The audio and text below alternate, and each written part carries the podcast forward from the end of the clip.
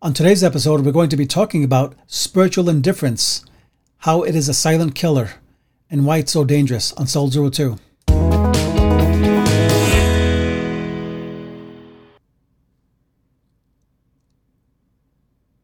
And welcome to Soul Zero Two. This is the podcast that is putting the oxygen back into the Christian life one soul at a time. And I'm so glad to be with you today. And today it's spiritual indifference. And how did I come across this? Just I've been reading through the Old Testament again, and it is such a an element of human nature to become indifferent to the values and the most important things that once were dear to us. And uh, I start out with a quote from Eric Hoffer, who wrote a book called The True Believer. And he's not a Christian. He, you know, he just talks about the history of mass movements, and it's it's a fascinating book. And I read it back in graduate school. And uh, here, here's what the quote says He says, The opposite of the religious fanatic is not the fanatical atheist, but the gentle cynic who cares not whether there is a God or not.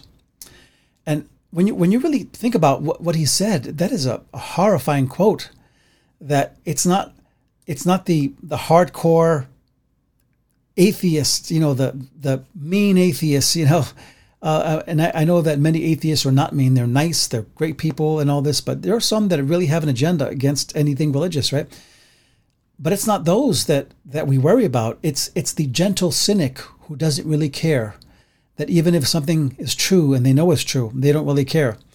And so, what is worse than not believing in God? Perhaps worse than not believing in God is believing that God exists but doing nothing about it and th- that is the, why it's so dangerous. And imagine for a minute if if you found the cure to cancer, that you, you discovered a substantiated cure for cancer that a thousand scientists all over the world just approved of, and every every uh, drug company and, and every government approved of it and said this is truly the cure. Imagine if you had that cure in your hands and you knew people that were dying and suffering and you just didn't care. You just didn't even use it. And this is this is the kind of thing we're talking about here.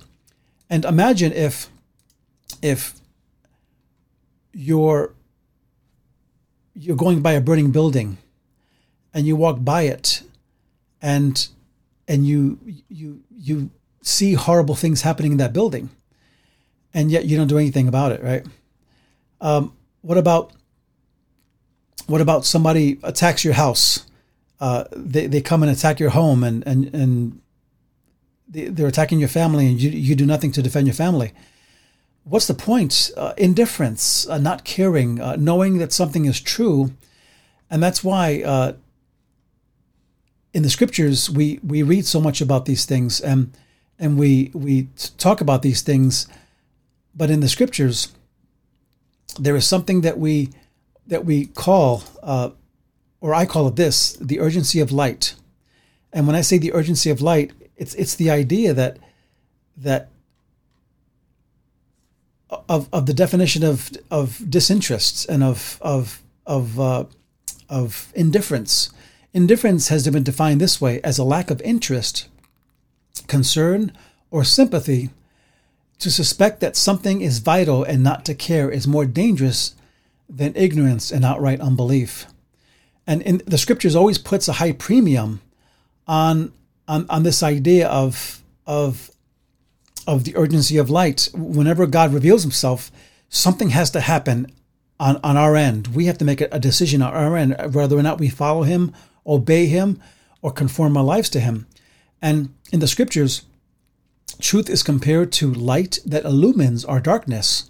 Once we come into contact with the truth, an urgency for action is created. It is like walking by a burning house, like we talked about, right? And you can you can hear the roar of the fire, and you can smell the acrid smoke, and you can feel the heat on your face. But instead of running to do something, you just keep on walking like nothing ever happened. It's the same with the revelation of truth, that once we know it, we are obligated to respond to it one way or another. And hence John said he put it beautifully in in John chapter three. And this is uh, Jesus speaking, of course, he says, And this is the judgment that light has come into the world, and people love darkness rather than light, because their deeds were evil. For all who do evil hate the light and do not come to the light, so that their deeds may be exposed. But those who do not, uh, who, who do what is true, come to the light, so that they may be clearly seen and their deeds have been done in God. And and this is a scripture that is that is uh, very powerful when you think about it. It's it's it's the idea that that light has an urgency to it. And there was a famous prophet named Amos that he had prophesied against Israel, and he kind of chided those who were wealthy at the time and and maybe uh, lived these opulent lifestyles when when when the culture when the whole nation was burning right? When the whole nation was dying. And they didn't really care. And uh, he he kind of uh, he said basically this. He said and I'll, I'll read it to you here but he said for those who who lie on beds of ivory and lounge on their couches and eat lambs for their flock and calves for the stall. And this, this is like a picture of a real rich lifestyle in those days. Who sing idle songs to the sound of the harp and, like David, improvise on instruments of music. Who drink wine from bowls. That was a big deal. If you drink wine from a bowl, you're rich because you have a lot of wine, right? And anoint themselves with the finest oils. That that's big in, in Middle Eastern culture to anoint yourself with oil. And he says, all that, but he says this, but are not grieved over the ruin of Joseph. Now, what he's talking about there is simply the idea that that these people they would be the first to feel the brunt of God's judgment because they didn't care that their nation was being destroyed and they were just kind of partying on the Titanic and, and didn't really care. And we find in, in this scripture that that um, that God so so carefully uh, targeted them. Now, is he against rich people? Absolutely not. He's not against rich people. Um, what's he, what he's against was that these people were very wealthy while the war was burning and did nothing to try to change it or, or help it. it. It was like Rome when the aristocrats were, were having parties and drinking while, while Rome was burning.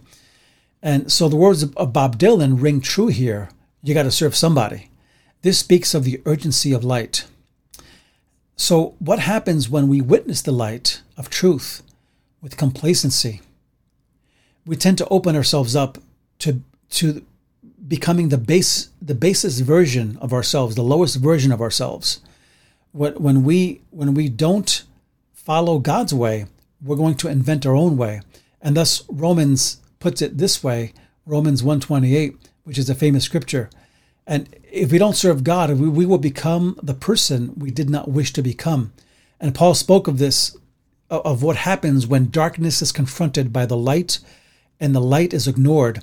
He said, And since they did not see fit to acknowledge God, God gave them up to debased mind, to a debased mind, and to uh, and to things that should not be done. And he's talking about how how we can ruin God's nature uh, we can we can ruin God's nature in in the way that we uh,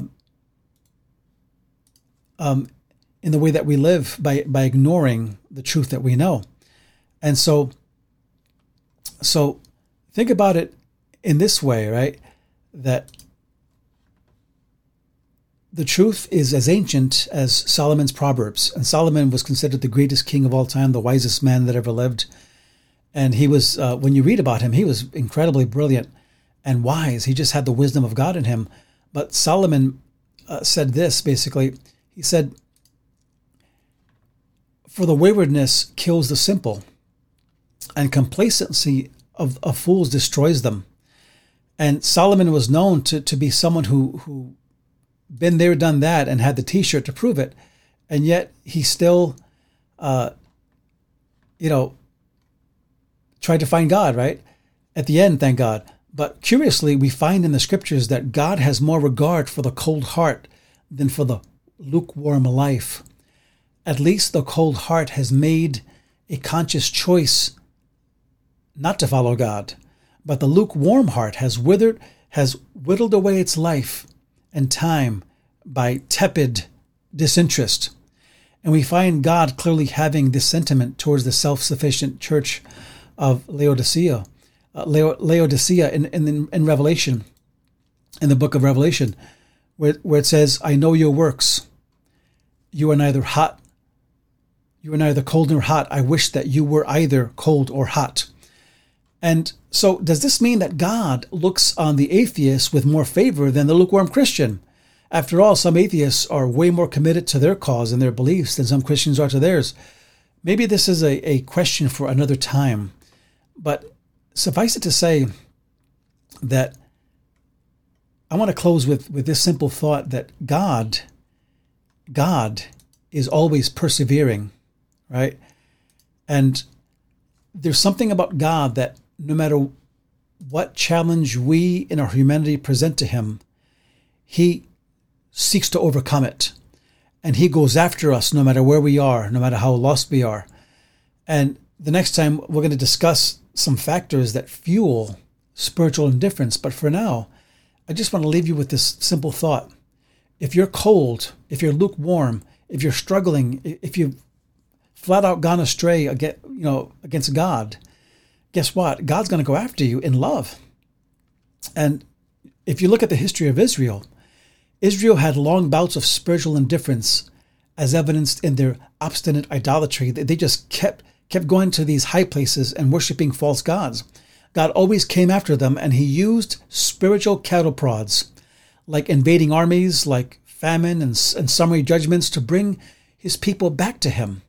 He will do the same for you today. He will always always go after you because he's your father and he loves you. And so God perseveres for you. And just as the prodigal son's father ran to him, the Bible says. And if you understand uh, Hebrew culture, Jewish culture, and Middle Eastern culture, it is very embarrassing for a father to lift up his robes so that he can run and meet his son after his son has shamed him. I mean, it's a very shame culture uh, Asian culture, Oriental cultures are very shame cultures, and uh, and the Bible is considered an Oriental culture in a sense. Um, but so imagine a father chasing his son. That's what God did for us when He forgave us at the cross. And Jesus set the same value when He said, "Hey, if if you have a hundred sheep and you lose one, you abandon in the ninety nine and you go after the one." Why does God say that and do that? Because He's showing the watermark that He sets for us, that He loves us that much. So if you feel cold or cool towards God, know that He is still passionate for you, even if you're not for Him. The price He paid to get you by giving you His only Son cannot be measured. So I strongly suspect that, that God will seek to protect His investment. He will seek to protect that which He loves, which is which is you, of course. And since He loves you, and since he loves me, uh, it's so important that we understand that that uh, he's always, always, always going after us. So until next time, thanks so much for listening, and check us check us out on YouTube and our Facebook, and uh, we upload it in different you know, venues. Check out our website and uh, uh, soul02.com and give us a like and connect with us, and, and be great to hear from you. Okay, thanks and bye.